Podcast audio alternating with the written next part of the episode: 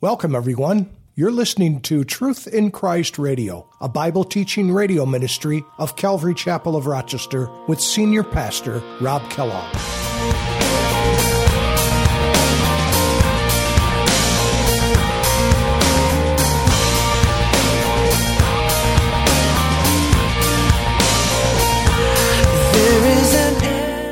Notice he says, strengthen the things which remain that are ready to die. In other words, there are things that are there, but they're on life support. And many people are not studying the Bible. So, what are the things that they need to do, that, that the things that we need to do to strengthen that which remains? We need to get back into the Word of God and study the Bible.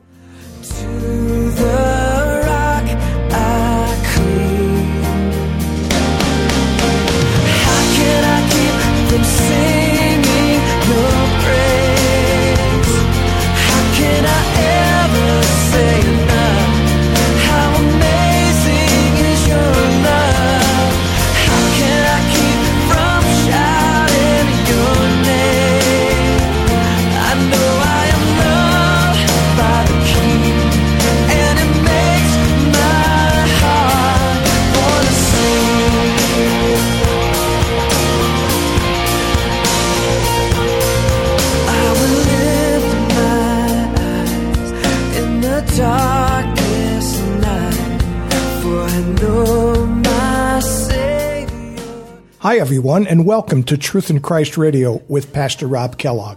Today, Jesus tells the church at Sardis to be watchful. This first instruction from Jesus told them they need to examine and protect, strengthening what they have. The things which remain tells us that though the spiritual condition of the church of Sardis was bad, it wasn't hopeless. Spiritually, there were things which remained that could be strengthened. Jesus had not given up on them, and though it was late, it wasn't too late. Now let's join Pastor Rob with today's lesson. You know, feel free to write these down, but for time's sake, I'm just going to read it to you. It'll be in the uh, notes as well. The Lord speaking to the children of Israel through Moses, and, and this is really pertinent to us, pertinent to us today. Verse 15, he says, See, I have set before you, and this is right before the children of Israel were going to cross over the Jordan River into the promised land after they had come out of Egypt. God says to them, See, I have set before you today life and good, death and evil. And that I command you today to love the Lord your God, to walk in his ways, to keep his commandments, his statutes, and his judgments, that you may live and multiply, and the Lord your God will bless you in the land which you go to possess. Does that sound like a loving God or not? I mean, that, that sounds to me like a loving father who cares for his people tremendously. And this is what a father does. No father looks at his children and, and wishes evil upon them. He tells them the truth. He guides and directs them. And when they go astray, he has to discipline them. God did the same thing with them, and he does the same thing with us. He chastens those whom he loves. And I've been chastened of the Lord, and I know that I'm his because of that. If he didn't chasten me, then I wouldn't have a real father. But notice what he says I announce to you today but if your heart turns away so that you do not hear and are drawn away and worship other gods and serve them, I announce to you today that you shall surely perish. You shall not prolong your days in the land which I which you cross over the Jordan to go in and possess. And here it is in verse 19. I call heaven and earth as witness today against you that I have set before you life and death, blessing and cursing. Therefore, choose life that both you and your descendants may live. That's God's commandment to us. Choose life. Choose life. And, and, you know, choose life in every aspect of your life. Choose life. You know, what have you chosen thus far? What have you chosen? What choices have you made? Were they uh, decisions based upon your, your knowledge of Christ? And in your relationship with Christ? Have they been choices that have been more aligned with death rather than life? We need to focus on the things that are good going forward and choose life. Choose life. Recently, we were in a in a park at Shadow Pines Park just I don't know about a week or two ago, a week and a half ago, and I'll never forget there was a young man there who was playing with it. We, we were down, coming down, going down a hill and coming up a hill, and we saw a young teenage boy on his bike, and he was playing with a, a, a gardener snake. And it was a beautiful day. And he was just out doing his thing, you know, just out exploring, which young guys do. But he was there playing with the snake. And so we came upon him, and I said, "Hey, wow, look at that! You know, what kind of snake is that?" And he and I looked, and I could see that it was a gardener snake. And then right across the path, there was a den of snakes. And we looked over there, and sure enough, there they are in the sun. The sun was beating right out. They're out there sunning themselves. They look like tourists out on the Florida beach. So there they are, and uh, they're out there sunning themselves. And I, and I see a bunch of big rocks near there. And so I looked at the young boy, knowing that when I was a young boy, the things that I thought. I remember I, I looked back and with a smile on my face, and I said, Choose life. choose life because I was hoping that he wasn't going to smash those those uh, those snakes. They weren't harming anyone, you know. But it just reminded me of of everything in life. You know, life is sacred, and we don't have the right to snuff out a life unless our lives are in danger and we're being attacked, of course. But you know, when possible, choose life. Choose life. It is a good thing. Choose life. When I set out as a Christian, I had my own plans of the things that I wanted to do.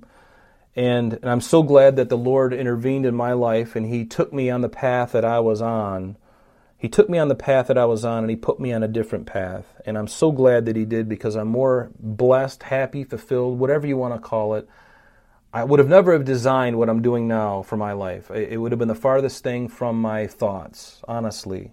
But God, He causes us first to will and then to do of His good pleasure. And you know what? I'm blessed. I'm very, I, I truly am. But you know, we need to walk in the old paths. You know, the Bible speaks of uh, of the paths that we take, but we should walk in the old paths. There's a phrase that says, "If it is new, it is not true, and if it is true, it is not new." Again, if it is new, it is not true, and if it is true, it is not new. And there are so many things today, people purporting, oh, I got a new revelation of God. No, you didn't. Uh, there's nothing new that God has what needs to add to His Scripture. Certainly, our experiences can be unique, but there's not going to be any other doctrine or any other uh, bodies of uh, material that we can look at and and um, and say that you know this is brand new. We just found this in a cave somewhere. God made sure that what we have in our hands right now has been verified, it's been scrutinized, it's been looked at under the fine tooth comb in every possible way. And some of the most vehement uh, opponents of the Bible have come to salvation as a result of their own investigation into the truths and the veracity of the Scripture. And so, but we are to be, to stay on those old paths. In fact, in Jeremiah, chapter 6, beginning in verse 16, the Lord is speaking to Judah and Benjamin, the, the southern two tribes, right before the Babylonian captivity in 606 BC. It says, Thus says the Lord, stand in the ways and see, and ask for the old paths. For the old paths, where the good way is, and walk in it. This church in Sardis was not on that narrow path. They weren't on the path at all. They were dying on the vine, and instead of uh, being on that old path, you know, a lot of people say, well, it's old, therefore it needs to be replaced with something new. You know, sometimes the old things, there's no need to improve upon them. And especially when it comes to the Lord and His ways, His truth abides forever. His truth stands forever. The world and everything in it will pass away. But what did Jesus say? My word will never pass away. And that His word is truth. In Jeremiah chapter 18, verse 15, he said this Because my people have forgotten me, and he's speaking of the Jews, of, the, of Judah and Jerusalem specifically, they have burned incense to worthless idols, and they have caused themselves to stumble in their ways from the ancient paths, to walk in pathways and not on a highway. And so we see that happen. We see it, we saw that happening to them, and that's why they went into captivity. The psalmist, David, said, in Psalm 16, You will show me the path of life. The path of life is a wonderful path. And, and, and very few there be that find themselves on that path because wide is the gate and wide is the road that leads to destruction, but narrow is the gate, narrow is the road to le- that's leading to life, and few there are that find themselves on that because they choose other things. They, they, they, they totally abandon the Word of God. They abandon Jesus Christ. And there's, there's, there's really no other salvation outside of Him. So where are you going to go? Where are you going to go? What are you going to do? So many people looking for things. They're trying to find themselves. You know, you don't need to go out and find yourself. You need to find Jesus Christ. He knows where you're at, but you have no clue of who He is. Find Christ. He is the way. The song that we sang this morning, Teach me your way, O Lord, and I will walk in your truth. That's Psalm 86. Unite my heart to fear your name, God, and I will praise you, O Lord my God, with all my heart, and I will glorify your name forever. I will glorify your name forever. And this church of Sardis was not spiritually lost, but their spiritual vitality was on life support. They were breathing their last breaths, and, and many of them were just plain dead. And there are churches, like I said before, monuments and uh, of movements long ago, pictures, marble busts, statues, stained glass, no excitement. The worship is dead. The teaching is dead. There's no belief, even in the pastor preaching, that this is the Word of God. Because if, if you don't believe that this is the Word of God, then I would encourage any pastor, anybody who doesn't, who's standing in the pulpit that doesn't believe in God and believe that this is the truth and that Jesus is the truth, please do everyone a favor and go work somewhere else because you don't belong there. You don't belong there. And even Calvary Chapel as a movement, it started, what, 50 years ago. And in the, in the hippie movement in the, in the 70s, that's where it started. And if, you know, we've been 50 years into this already, and we cannot look upon Chuck Smith, we can't look back on those past victories and things that happened in the past. I would, I would uh, encourage you to pray that God would do something new and fresh today, not, uh, and not be looking back on what the, how great Calvary Chapel was in the past. I want to see God do something with us today and going forward and not to be looking back. And see, that's where we need to be, folks. And I would challenge you to pray. That's why prayer is so important. Revival needs to begin with me. It needs to begin with you. And I pray and pray for me too that God would set me on fire not, not in some kind of false bravado, you know, because Jesus, there was no one more spiritual on the planet than Jesus, and yet he was the most approachable, he was the most caring, he was the most loving. He didn't stand out on the corner with placards saying, All of you are going to hell. He was difficult and, and hard on the religious leaders, but to the average person, he was the most loving and caring, and we need to be the same way.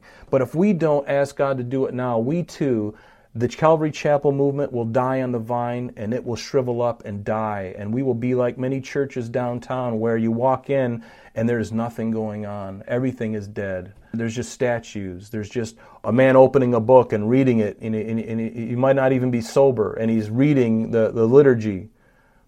You know, and these things happen in real life. I've seen it myself. And this is not the way the church is to be.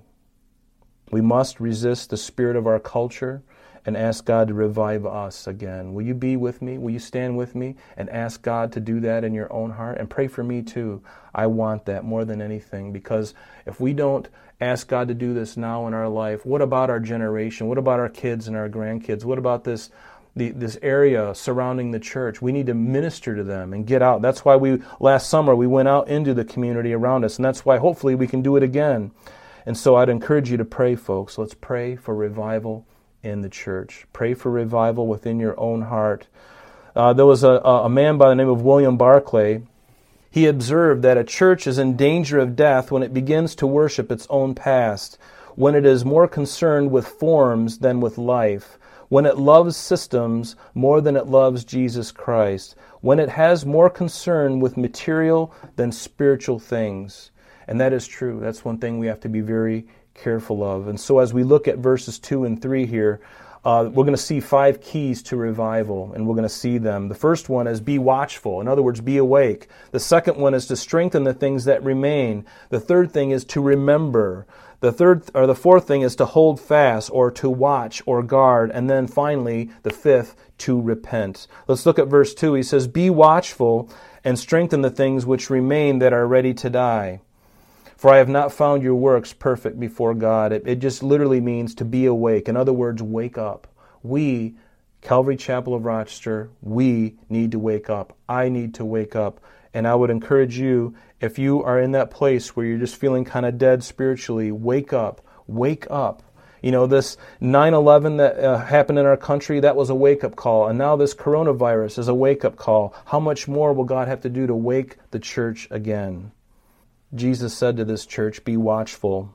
And no doubt he was God who knows all things, knowing the history of everything. This church wasn't watchful. There was a time in 549 BC that the Persian king Cyrus scaled the cliffs under the cover of darkness and, and, and took over the city. Sardis lies about 1,500 feet on a plateau, and it has very uh, slim sides there. And he found a way to climb up, uh, him, and his uh, troops. And it was destroyed because they weren't paying attention, they weren't watching. And the same thing happened in 214 BC with Antiochus the Great, who was one of Alexander the Great's generals. He did the same thing by conquering the city just a couple hundred years after that. And this is something that we too, as Christians, we need to wake up. We need to wake up. We need to open our word, open the Bible again, and start being obedient to it. We need to read it. And notice he says, strengthen the things which remain that are ready to die. In other words, there are things that are there, but they're on life support. And many people are not studying the Bible. So, what are the things that they need to do, that, that the things that we need to do to strengthen that which remains? We need to get back into the Word of God and study the Bible. We need to understand what it says. How are you going to be able to know how to frame everything if we don't know what it says? We need to be back in prayer. We need to be people of prayer. So many people have given up on prayer. It's one of our least attended meetings in all of the church is our prayer meeting, and it shows where we really are at spiritually. It shows that we are declining. And folks, we need to be people of prayer and we need to be back in fellowship. And, and certainly we can't be in fellowship physically right now, but we can call each other on the phone right now. There's a lot we can do. We can socially distance at parks, you know, we can do these things. But get back into fellowship, get back into the personal evangelization. Do you evangelize personally when you're out and about? Do you talk to people? Do you hand them a Bible? Do you have a couple Bibles in your car? You know, and you see somebody. Be open to what the Spirit of God might want to do and be obedient to God's Word. Be obedient to God's word. These are things that we need to strengthen, or else because they are ready to die. And that's what he spoke to the church at, uh, at Sardis.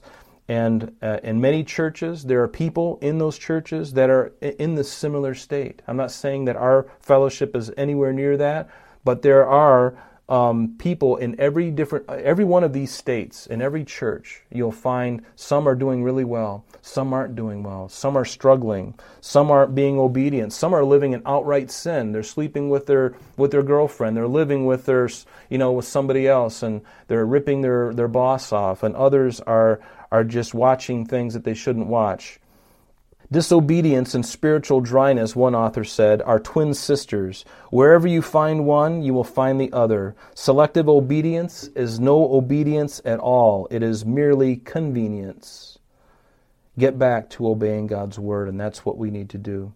And going on to verse 3, Jesus said to this church, Remember, remember, therefore, what you have received. The, King, the New King James says how you have received, but some other texts say what you have received, and that actually makes more sense. Remember what you have received and what you've heard. Remember when you gave your heart to Christ and the joy that you had, and, and just being free from the, the guilt and the burden of sin, knowing that you've been forgiven. Do you remember that joy? Do you remember that? It was like, like a honeymoon experience. I remember it myself, and I don't ever want that to end I always want to live with that honeymoon experience with the Lord because I don't never I never want that flame to die out in my heart and I allow it to die out when I I'm, I'm more fixed on the things of the of the world and the things in the world aren't necessarily evil but it's it's it's what I do with them. You know, is that where my heart is in the in the patterns and the things and the in the systems of the world, or is my heart really close to Christ? And do I really want to love Him and to honor Him and to love people? And to encourage them. These are things we need to consider.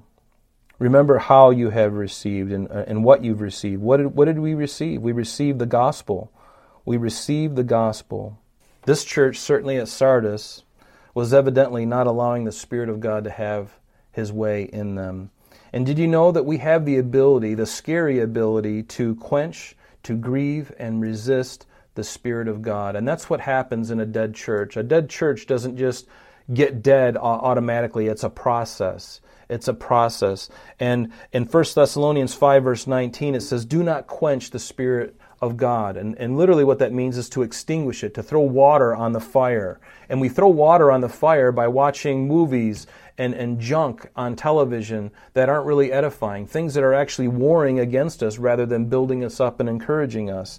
And, and, and in Ephesians chapter 4, verse 30, what does it say? Paul said to the Ephesians, And do not grieve the Holy Spirit of God, by whom you were sealed for the day of redemption. We can grieve the Spirit of God. He's not some impersonal force out there in the universe. No, He's a person. We sang it this morning God in three persons, blessed Trinity.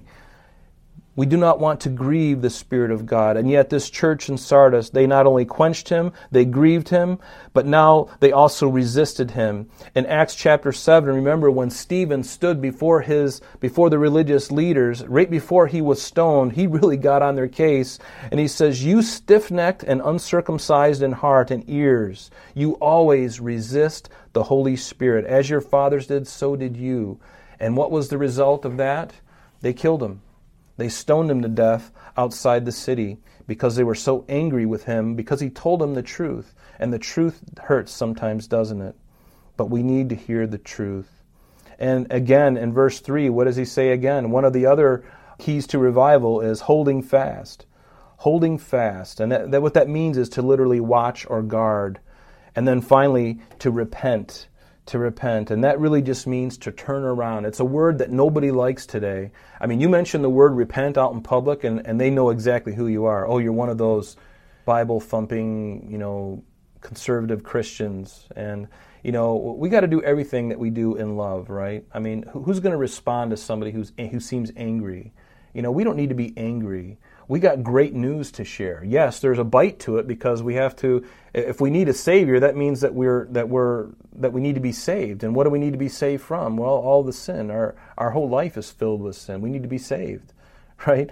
And so, but we can do that with joy and with decency and with respect to other people. We don't need to be nasty with them. I mean, who's going to want to receive from you if you're uh, being really nasty to them. Jesus was never nasty to the average person who didn't know him. He was hard on the religious leaders, but the average person he was not. So he says, hold fast, watch or guard, and then repent, to turn around, to think differently, to have a change of heart. That's really what repentance is. I'm going in one direction, and I see the fruit of it, and I make a about face, and I turn the opposite direction, and I go the opposite direction. There is a problem you know, when we love our sin and we will do anything to protect it and to keep it, we have to turn from that thing. He says, therefore, verse 3, if you will not watch, notice, if you will not watch, therefore, if you will not watch, I will come upon you as a thief, and you will not know that when, uh, what hour I will come unto you. This language sounds very similar to other areas in the scripture where Jesus is speaking concerning the second coming, but this is not what this is referring to at all. Uh, it's really speaking of uh, God removing his influence and his sweet fragrance, really, in their fellowship, removing their influence of this church. You remember in Revelation chapter 2, verse 5, when Jesus is speaking to the Ephesians, what he said to them. He said, Repent and do the first works, or else I will come to you quickly and remove your lampstand from its place unless you repent. And and really, that's just when, when he removes the lampstand, that remo- he, he removes the light. If we continue in rebellion, uh, God will just remove the light. Your influence on the, your culture, on your family, on, in your own life, your influence. You may be saved, but there's going to be no influence at all.